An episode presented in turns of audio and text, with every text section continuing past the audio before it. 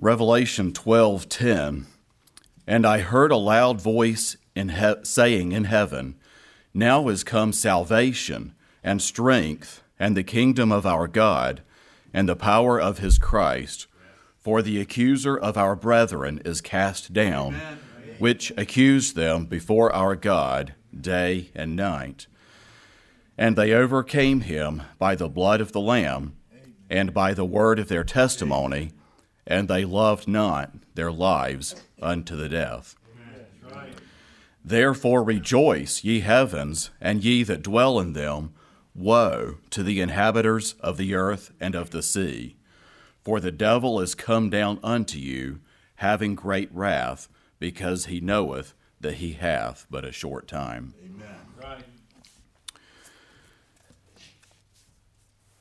The account before us today is found in Martyr's Mirror. We have 14 martyrs who proved their faith in the year 1022 in Orleans, France.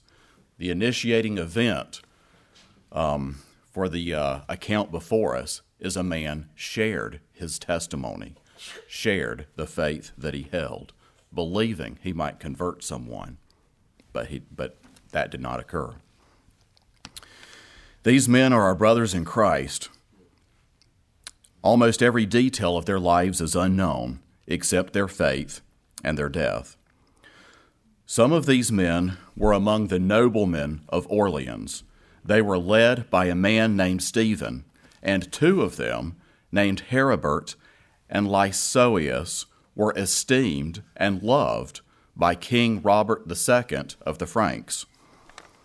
These men had accepted the doctrines of the Albigenses and had spoken against the sacraments, including Catholic baptism, the Mass, and holy matrimony, and denied that a priest could forgive sins. Amen. Two of these men, Heribert and Lysoeus, voluntarily and privately attempted to convert a priest to their view.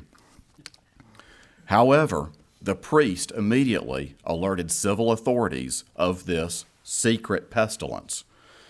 King Robert was very grieved at this, but convened a religious council to interrogate those suspected of heresy.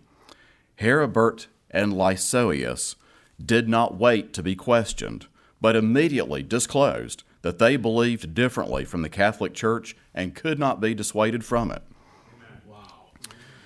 When the king and all those present saw that they could not be moved from their belief, he commanded that a very large fire of wood should be kindled not far from the city, in order that perhaps, terrified thereby, they might desist from their belief.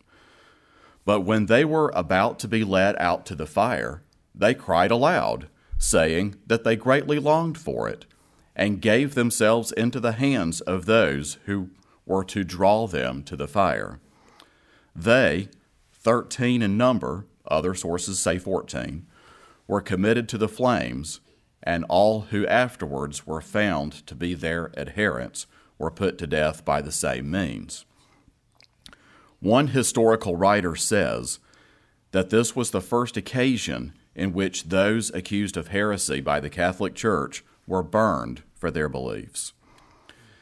This event must not have been have must not have done much to quench the zeal of other Albigenses in southern France, because 200 years later they were so numerous that Pope Innocent III had a special crusade against them. May the Lord bless us to be as faithful as these men with his truth in our day and time. Amen.